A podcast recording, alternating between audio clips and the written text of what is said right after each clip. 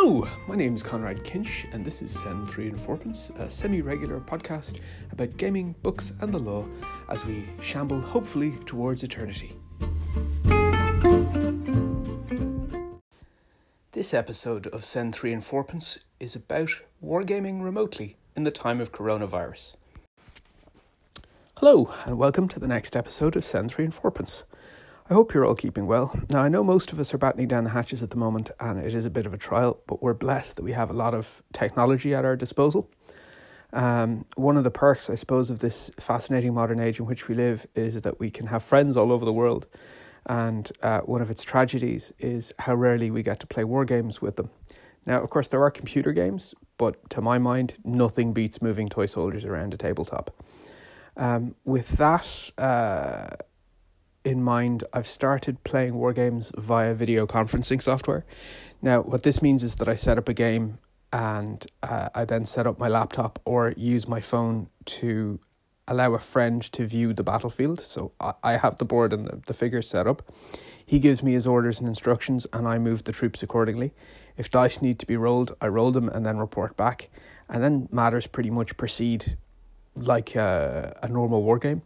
It takes a bit longer, but at the same time, it's better than no game at all. Um, since the COVID 19 virus has hit us, uh, I've played games against a pal who lives five minutes walk away and one who lives 5,000 miles away in San Francisco.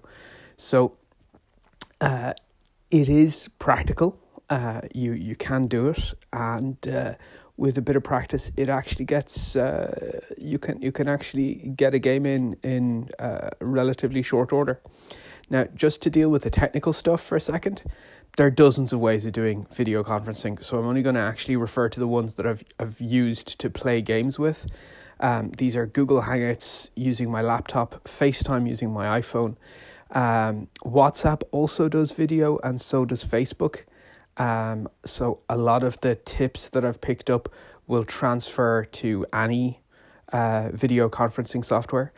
Um, just one very important note regardless of what kind of device you're using to video conference, I would check to make sure that you know exactly how much a video call is going to cost you. Um, I've unlimited data on my phone and on my home Wi Fi network, so this isn't an issue for me. But if you do have a low data cap with your internet service provider or your um, phone service provider, it's possible that a video call could end up costing you a lot of money. So if you've any doubt on that, check first. Um, with regards to using your phone, there's a first uh, there's a few things to be aware of.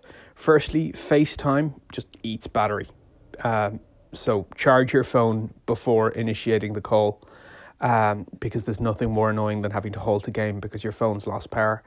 Secondly, be prepared to hold your phone for about an hour or so.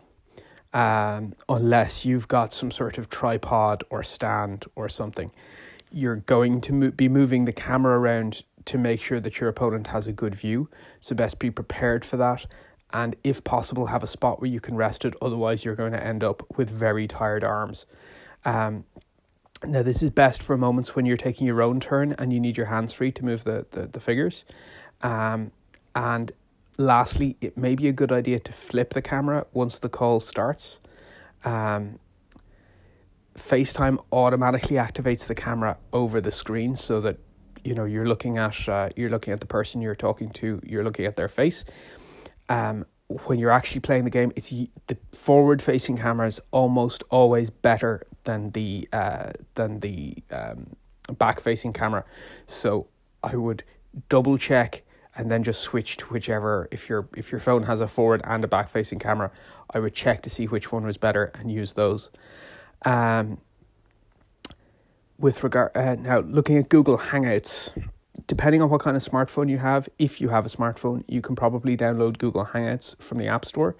Um, this should allow you to use Hangouts or, for example, Facebook video in a very similar way to FaceTime, as I uh, described. Um, but I actually prefer having done both, having both used my phone and my laptop. I prefer to use um, my laptop. That's because the laptop camera that I have is better than my iPhone camera and the battery life is longer. It's easier to set up the laptop so that my uh, opponent has a good view of the board. Um, but it, and it also leaves my my hands free to move the troops and so forth. One other issue, uh, if you are using your phone um, to wargame, is that it's very easy to jerk your phone around with the result that the poor chap on, on the on the other end is seeing something a bit like Black Hawk Down, which makes for a great movie, but it's very hard to tell what's going on. Um, so uh, if you're using Hangouts, you'll obviously both need Gmail addresses. If you don't have one already, you'll need to create one. Facebook Video uses their chat software Messenger, and it works in pretty much the same way there if you have a look on YouTube, there are plenty of tutorials online about how to, to set that up. Um, but once you have a working video connection, it's much like playing any other war game. Um, but as Clausewitz said of war, everything in war is simple, but the simplest things are difficult. Playing via video is a bit like that. There are going to be delays and hang-ups and technical problems, so even quite a simple game can be tricky. I've played a couple of dozen games uh, via video over the last few years, either because of the COVID uh, 19 lockdown or when I wanted to play games with friends of mine who lived far away. Um, so I have a bit of experience with this, and I've come to some conclusions about how you can make things run a little bit more s- smoothly. Um, so, firstly, the five P's. Uh, a former sergeant of mine was very fond of saying prior preparation prevents piss poor performance. Anything, regardless of how simple, becomes more difficult or awkward once you're trying to do it over a video link. So try and account for that. Do everything you possibly can to prepare for the game before you start. So set up the board in advance, deploy the troops in advance if you can make sure that you've everything you need for the game to hand. That's your dice, your rulers, any counters, anything else like that. Just before you start the call, that will minimize the amount of time that your your opponent is going to have to watch you fannying about, you know, because you've forgotten something, and it's not much fun for them. Um, it's not much fun for you either but uh, it, it just sort of maximizes the amount of time that you uh, you actually uh, get uh, of play, um, which is what we're here for, really. Uh, number two, think about camera position.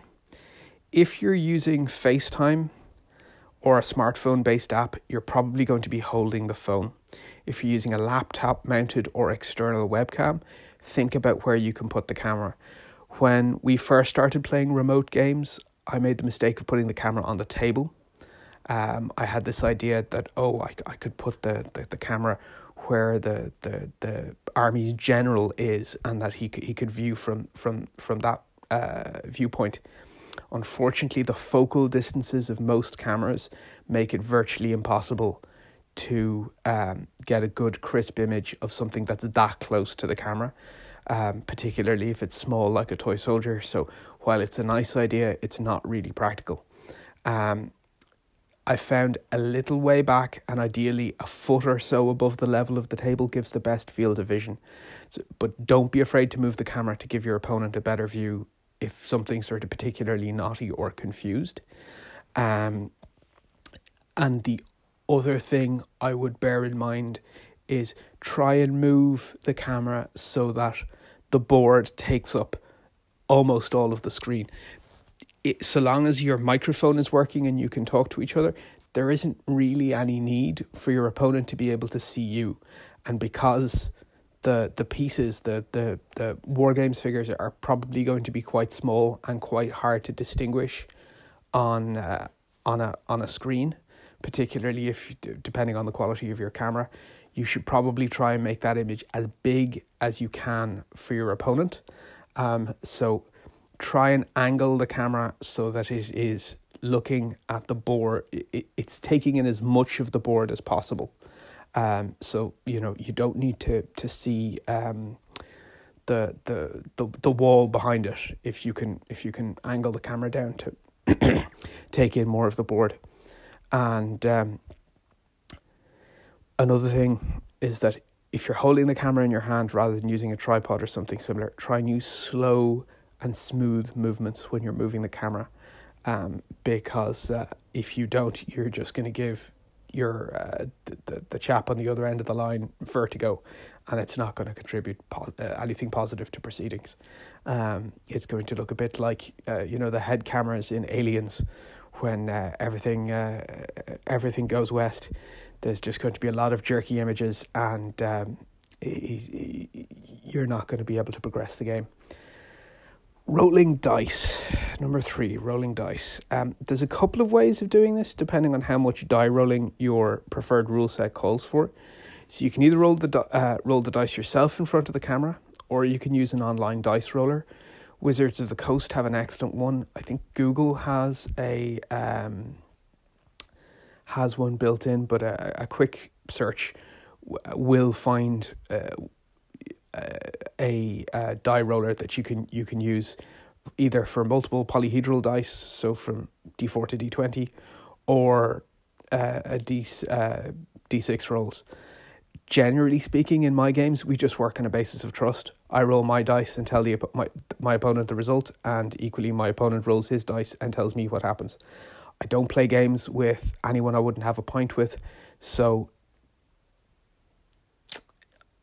if you don't trust someone to roll their own dice, I suppose you should probably find a new opponent. But, you know, your mileage may vary. Uh, number four, start small. I cannot emphasize this enough. It may seem obvious, but smaller games take less time than big ones. And at least when, when you're first getting used to playing a game remotely, it's best to finish the game in a single sitting. Now, I'm blessed in that I have a permanent War Games room where I can set, leave games set up so they can be played over several sessions, but not everybody's that lucky. So, a small skirmish game played on a tray or a small board that can be picked up and moved around is a good start. Um, the lads over at the Winter of 79 blog, that's uh, Winter of 79.blogspot.ie regularly play small skirmish games remotely and their battle reports make for gripping reading. If you want to, uh, if you've any interest in remote gaming, particularly remote skirmish gaming, I would urge you to have a look at their blog and obviously I'll put that link in the in the show notes. Um, I would also recommend Ross McFarlane's um, Battle Game of the Month blog, which uh, has a section on remote games um, I won't read out the URL here because it's quite long, but I will put it in the show notes. Ross lives in the wilds of Canada and, you know, is is is uh, basically a backwoodsman. Rarely faces an opponent face to face, apart from you know wrestling the odd bear and uh, you know uh, punching moose. But uh, Ross's blog shows several remote games in action, and it's well worth a look. Um, but uh, Ross tends to play sort of battle games rather than skirmish games. So they're they're um, they're a bit bigger than the stuff uh, that the Winter of seventy nine lads play. Um, so you can actually, if you have a look at those blogs, you can actually get a an idea of how to approach different types of games. Um, and the battle reports themselves are quite good reading. Number five, brief your opponent. Um, if there are any briefing or scenario notes, email them to your opponent in advance. I always try and make sure that my opponent has ma- has the map a day or so uh, before the game, so that he can familiarize with him- himself with the layout, ask any questions, and ideally do his deployment beforehand. This saves precious time uh, in gameplay because you never know when someone's going to call you or one of the kids is going to wander in or something like that. So it, it, it helps you make best use of your time. It also levels the playing field so that your opponent has a good idea of what's going on as you do. Um, because bear in mind, you're looking at the board directly and he's probably looking uh, at it through a camera, uh, through a screen, and it, the, the picture simply isn't as good. Also, you should take a leaf from Kurt Vonnegut's advice to young writers on how to write a good short story. Start as close to the end as possible. If there's some sort of housekeeping that has to happen at the beginning of the game, like uh, AK 47's pre game political chart or placing jumping off points in chain of command, get that done in advance. Try and do it over email if you can. Deployment is really something you should be able to handle um, unless you're playing a very small game before going live on video. Um, Lastly, keep the table clear and be patient. Um, war games tables have a terrible habit of atta- attracting bottles, crisp wrappers, all the other bits and pieces. These are unsightly in a normal game, but have the added disadvantage in a remote game of cluttering up your opponent's view. Remember that your opponent is watching a game on a screen and probably not a very big one and won't have the same appreciation of the situation as you do. Therefore, be as patient as you can, refer to landmarks on the board when giving directions, and be forgiving when things get confused. I found with a bit of practice, players will get better at reading a board remotely. Um, but I found that it helps to stick a couple of clear landmarks on the table to help uh, your opponent get his bearings. Um, during one of my uh, World War II games, I added two lines of telephone poles, these, these cheap um, model railway ones that I picked up for a few quid, and used those to break the table into three different zones. So we had the, le- the left, the centre, and the right. And my opponent could use those to orientate himself or when he was giving me directions when he wanted his figures moved. Now, it's also worth having mutually agreed cardinal points for this so that you agree which way is east, west, north, etc., because it saves a lot of time, uh, you know, going, no, no, no, no, no, no, no, you're left. Um, now, this brings me to my last point, and one that I think should probably go without saying. Though I normally play gridded war games, it doesn't, so it doesn't normally apply very often. Um, when moving your opponent's troops or measuring his shooting or what have you, I would err on the side of ger- generosity. Likewise, I think it would be better if the host player takes on the weaker side, as having to have take deal with the disadvantage of having the smaller force and not having a great view of the board is probably imposing a little too much on your opponent's uh, good nature. So, I mean, it's very simple, really. I mean, sort of try and act like a gentleman and things will progress uh, fairly smoothly. Um, this is, you know, these aren't uh, carved in stone or anything like that. They're just uh, what I've, uh, some pointers I've picked up from experience over the last few years of playing games over, over video. Um, I hope both you and yours are keeping well and uh, you, you're uh, sticking together and um, keeping your chins up at this difficult time. And uh, hopefully, I'll catch you on the next one. Take care and God bless.